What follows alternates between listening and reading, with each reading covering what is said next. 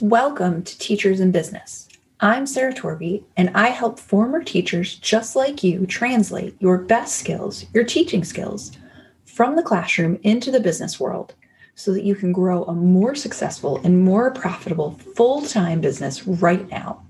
Listen on to learn more.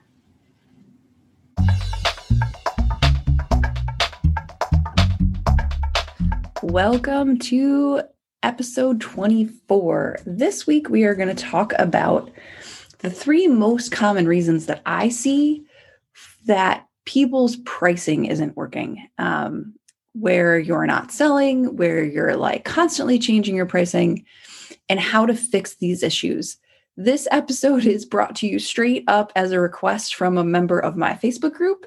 Um, she and I had a quick conversation a couple of weeks ago about an issue she was having with her pricing and we worked it out and she was like man you got to talk to people about this.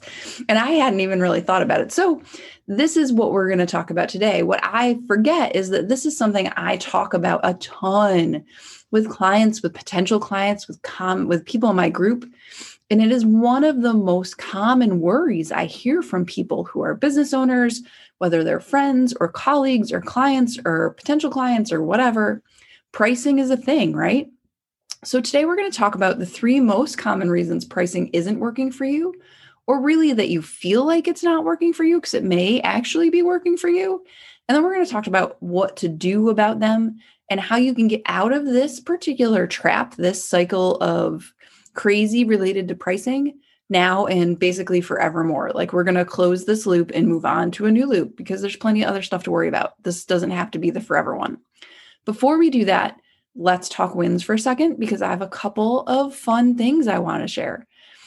I have been interviewing clients lately um, and doing some video testimonials with them, and you'll be seeing pieces of them in the coming weeks, mostly as posts and pulling text.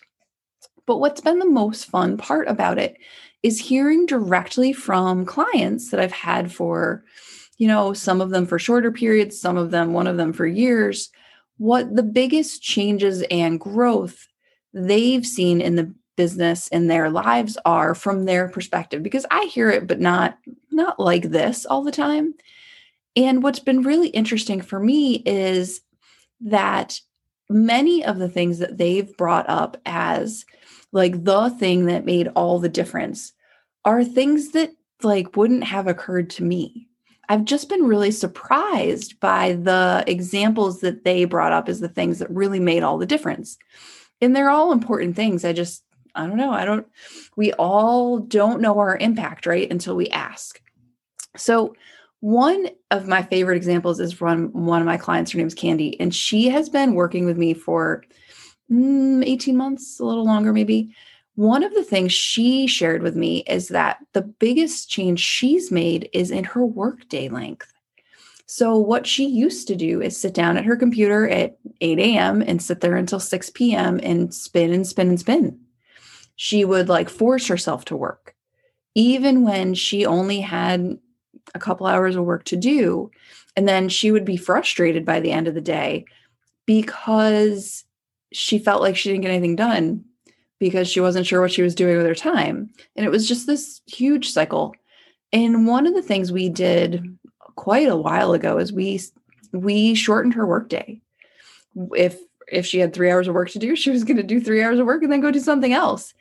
And I didn't realize until she shared it with me what a big difference it's actually made for her. It's a simple thing, but it's not a simple thing when you're in it, right? It's not actually simple to see or do when it's your life so that was that made my month. Um, the second one is from one of my former clients. Her name's Melanie. And this one really stopped me because it was small, but really big at the same time.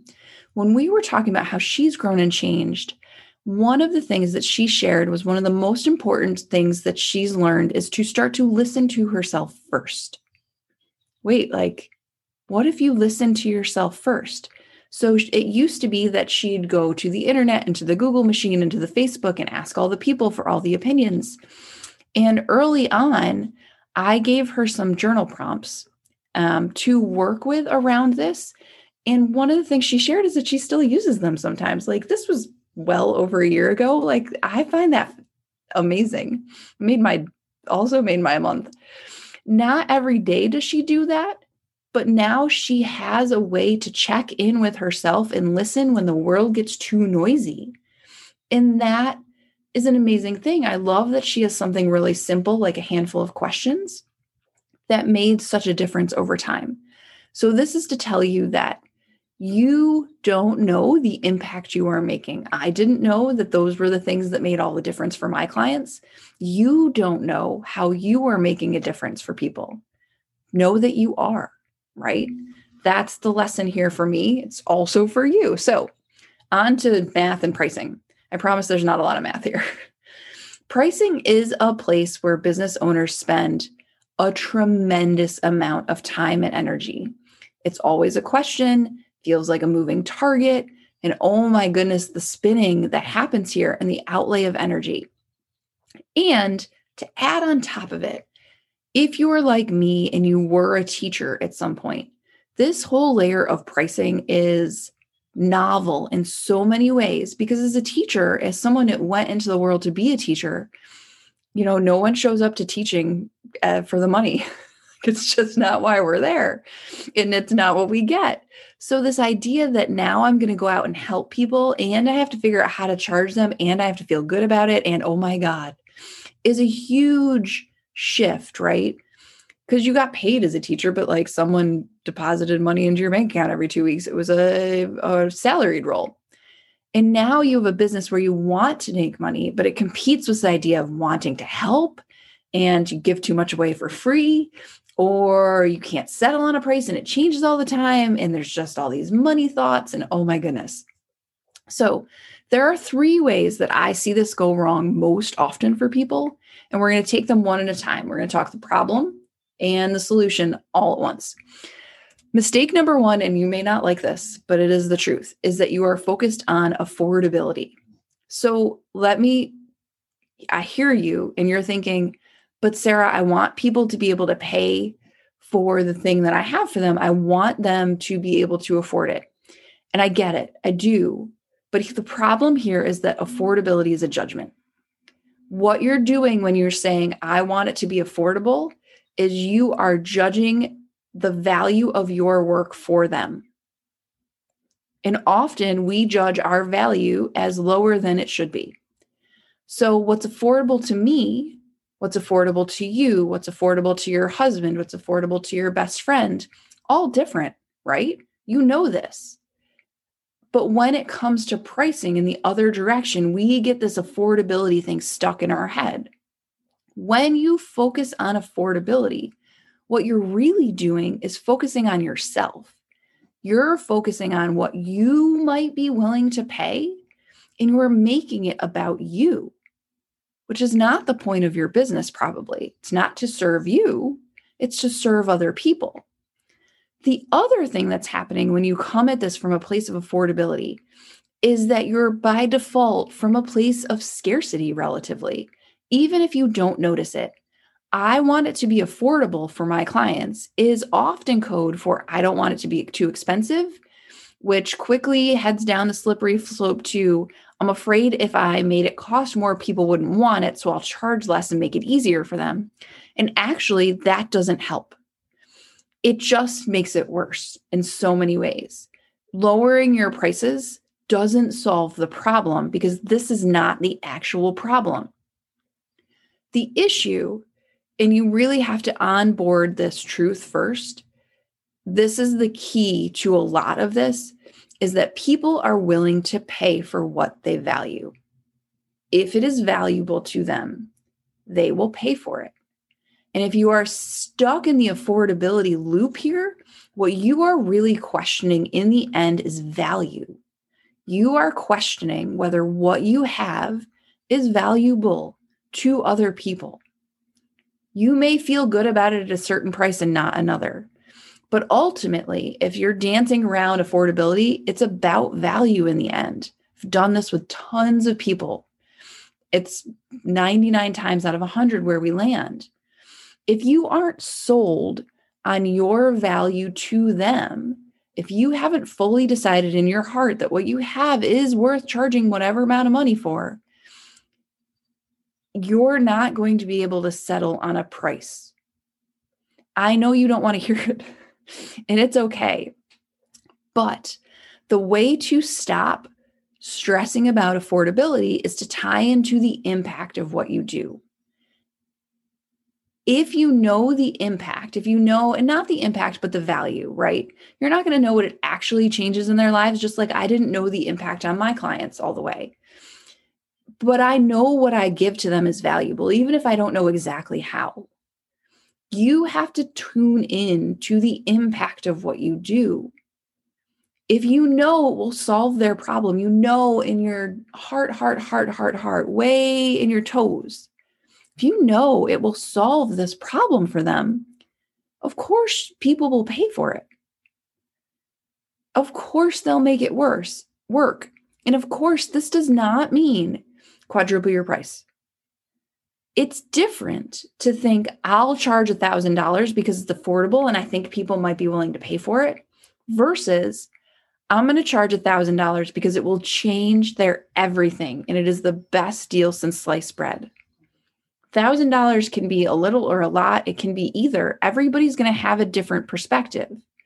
But what matters is your energy and your belief in it and your value. If you believe the amount you're charging is enough, is life changing, like if the work you're going to do together is life changing, then the amount you charge, the people that want that change will pay it. This is true. I see this over and over and over again. Please know you have to be sold first. You have to believe. If you know you are making all the difference, start there. And if you're like, well, but will it be affordable? The missing piece here is value, and it starts with you. People cannot value what you have if you do not period. If you're not sure, neither are they. That's just the way it is. So, mistake number 2 that I hear with people all the time is that you are is pricing based on what everyone else is doing. Friends, stop. Stop looking at other people's prices. Please, please, please, please, please. I beg you, please. Just stop. And I know you're thinking, but Sarah, I need to be in line with the market. Like, I have to make sure that I'm not too far one way or the other. I don't want to be out of step, all the things. But you know what? The market is wider than you think it is. It is. Coaching as an industry is a wonderful example of this. I know people that charge $1,000 for six months of coaching. I know people that charge $20,000 for six months of coaching. I know someone that charges $25,000 for six months of coaching. I know someone that charges $35,000 for a year of coaching. And I know people that do it for free. The range is huge. You don't have to worry about being out of step. You really don't. What you have to worry about is is if it works for you and your clients and you believe in it.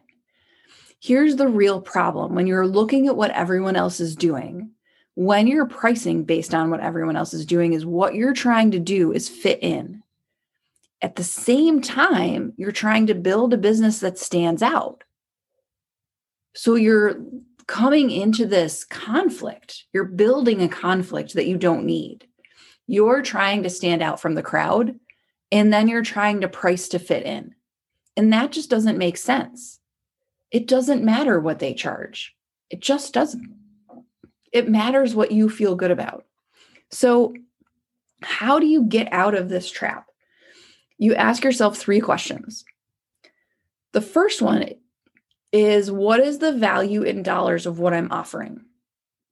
Really sit down and line it out. Think about the individual kinds of things that you do with people and give it a dollar value and like undersell yourself, whatever. So, a good example of this is I have a client that I was talking to not long ago, and she was thinking about lowering her price. She has a membership. We went through and did this exercise, and it turned out that when we went through, like, she does this with her members, she does this with her members, she has a monthly call, she has all these things that she offers classes in her membership, one on one sessions, all of these things. It was quite reasonably something like $1800 a month worth of value and she was charging 300 something and thinking about making it less doing this exercise at the end, she was like, oh no, it needs to be more. Oh no. She was making, she was telling herself that she was charging too much because she hadn't looked at the value of each piece of what she was doing. She was really valuing based on one part of her work. And all of a sudden, when she saw the whole picture, it was like, oh, holy cow. The second question is what feels good to charge? Like, what feels good to you? Is it a $1,000? Is it $300? Is it $50? Here's the thing here it should be a little uncomfortable. It should be something you believe in the value of, but you know as well as I do, most of us undervalue ourselves. So if it's $50, try 75. If it's $1,000, try 1200. See how you feel with it. And the third question is how many yeses do I need at this rate to reach my goal? You have a goal for the year, for the quarter, for the month, for whatever. If you got, if you decide if your goal for the end of the year is $50,000 and you decide your price is $1,000 per customer or whatever, you need 50 clients. Is that is that a, a sane thing to do? Depends on your business, right? But if you use this, how many yeses do I need as a checkpoint? You might go like, oh yeah, like that's totally possible. Hold on, that makes sense. Or, oh, hey, I can't have 500 clients. Like that doesn't make sense. It's a good test. Notice here, though, in these three questions, the value of what you're offering, what it feels good to charge, and how many yeses, yeses do you need? At no point did I ask about anyone else, anyone else's business, or any judgment, any opinion based on your own. I also didn't ask you what felt reasonable or realistic or any of all those other crap. Like those are all judgments. I don't believe in any of that. That's not what we're doing here. What's the value of each thing? What feels good knowing that to charge? And how many yeses do you need? Like dial it down to the math and let's be real about it. The third mistake is is running in circles and undeciding. So never actually getting a price and sticking with it. You if you this is you, you know it. I've done this. I have so many clients that have done this.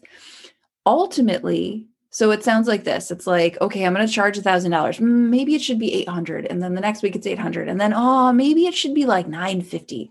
May wait, maybe I'll make it like 997 or and it just like wobbles around even if it's little tiny bits it's like you decide you undecide you decide you undecide. Ultimately most of the time when i hear this from people it comes down to the problem is you don't want somebody to tell you no. Nobody likes to hear no but it is a part of the game. Not everyone is going to pay your price period. Ever. No matter if your price is $5 or a million dollars there it's not not everybody's going to say yes. It just is. And honestly if you're charging $5 and everybody says yes you are going to regret half of those people because most of those people won't be bought in and you'll be frustrated. So if your price is a moving target more often than not it's driven by fear. You are not willing to be disappointed. You don't want to hear no. You don't want to have somebody not like your price. You want it to be for everyone deep down, you may not think so. And that's okay. And maybe it is something else. This is not a perfect science here. Without a one on one conversation, it's hard to tell. But, you know, I have this problem sometimes where I'm like, who, but what if they say no? Maybe I'll just make it $500 less. And then I have to go back and be like, wow, people say no. I catch myself here. This is the problem I have all the time. So, no matter what your price is, there is always going to be someone who thinks it's too much period. And then I constantly have people that are like, you're not charging enough. What? So no one's happy ever. like you just have to get behind your price. I have a client who is a really good example of this. Here's the thing. She, when she first came to work with me, she was way undercharging. She kind of knew it. I knew it. And it kept like wobbling around. She has an hourly rate. It was like $50 and $60 and $70 and it was all these things it was 90 for some people it was different for everybody it became really clear to both of us that it was too low based on her work the value she gives and her goal So we basically doubled her hourly rate. And for the first few months that she worked with me, we came back to pricing every week. We talked it and we rehashed it, we rehashed it. But she committed to it. One of the things I asked her to do was to commit to it for a period of time and just try it and just get behind it.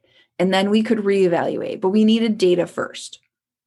And what happened is that nothing changed actually for her, except she made more money. What she shared with me not too long ago was that clients are now saying yes and no to her at the exact same rate they did when her price was half as much. She just feels a ton better about the work she's doing because she feels like she's getting the right value.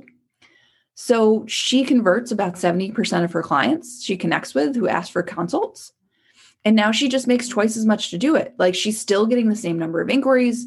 She's still closing about the same amount. Sometimes they're taking a little longer, but not much longer. And so it turned out that she was worried about people saying no and it was going to be a big deal and and she did get some feedback that her price was high. And those people still agreed to work with her. It turns out there was no fear here. There was nothing to be afraid of. So for you if this is a place you live the key is commitment. You pick a price and you commit to it. It becomes the floor of what's available like imagine it like the concrete basement floor. There's nothing underneath there. That's as far as you can go down. And then you tell your brain in no uncertain terms that there is no discussion at, about this price for X amount of time. Often I have people commit to it for three months, but it depends. Um, sometimes it's six. It's okay. Commit to it. Like it's not a forever thing and it's the floor. So if you get all this demand, you can raise it, but it can't go any lower it's the thing you're going to try for 90 days. 90 days in the grand scheme of geologic time and life is not that long. You can count the no's, you can count the yeses. What you can tell your brain, though, is you can't change it. You can't even talk about it for 90 days. Just done. Turn off that drama. And the key is you may have to redecide this every day. Like, I'm not changing this again. Moving on. It's okay. The other thing you can do is count no's if that makes you feel better.